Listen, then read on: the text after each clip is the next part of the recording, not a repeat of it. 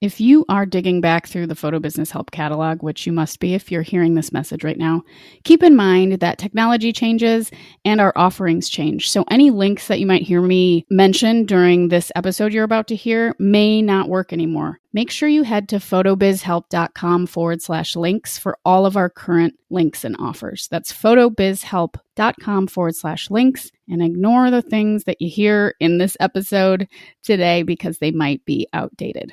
Everything you need is at photobizhelp.com forward slash links.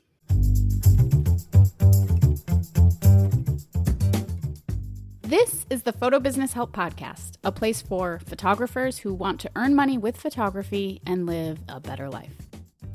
I'm your host, Natalie Jennings. Since going full time in 2010, photography has brought me more freedom, income, and opportunities than I ever imagined. It's been so positive for me that I want to show you everything I know. You'll learn more than just businessy things, though, including my favorite ways to be mindful and happier on this journey.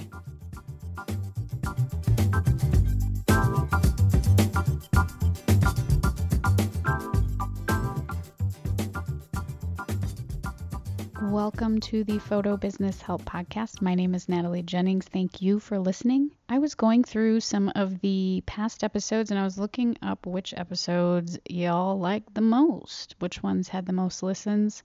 And I chose a couple this week to revisit, a few little re edits, but mostly the same content that I thought would be really useful during this sort of post COVID or almost post COVID weird time where you might have a little more or a little less time on your hands to work on your business. But I know that from the conversations I've had with other photographers and folks that I regularly talk to that there are a lot of things that people want to get to, particularly in their businesses right now, that they're just not getting to or they're not finishing, even though this is a really, really great time to get that kind of stuff done because we're not really shooting. I actually have today in Minnesota is the first day it is legal for photographers to shoot, Monday, May 18th, and I am I'm going out. I'm going out today for an engagement session and going to put on my mask and keep my distance, but it's going to be cool to pick up the camera again. I was charging batteries and cleaning gear and dusting dusting stuff off and it was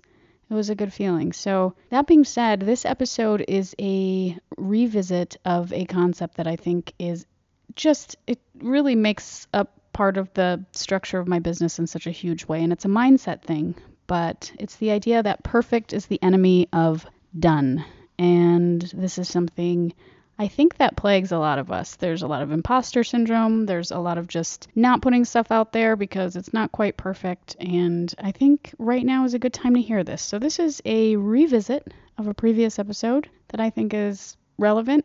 I think it's great stuff. And I'll just let y'all listen. But before we dive in, quick reminder that Build Your List is still in a pay as you go kind of framework right now. It's been a lot of fun doing this. If you are struggling with starting your email list, starting the workflow setup for when people join your list, not knowing what to send them, not knowing what kind of lead magnet to create, Build Your List helps you do all of that in under two hours with me one on one. And it is a sliding scale fee, and it is available right now for you to sign up.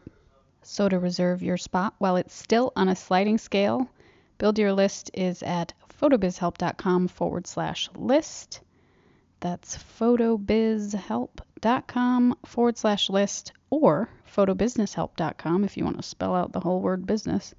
Photobusinesshelp.com forward slash list to sign up for Build Your List one on one with me while it is still on a sliding scale fee. All right, let's dive into today's show. So, if you listen to episode one, then you probably heard me waffling on about how I sound weird recording these episodes. I use the word weird a lot, but it's the truth. Um, getting used to the way you sound when you play back your own voice is um, a super interesting experience, to say the least. The perfectionist side of me wanted to immediately trash episode one and start over like 10 times. But instead, I thought I'd try to learn from my own awkward teaching moment um, what I think is a very important lesson. And that is the title of this episode, which is perfect, is the enemy of done. So, in this case, if I would have continued to vacillate about the final product of like the very first episode, I really, I'm sure I wouldn't be here recording number three.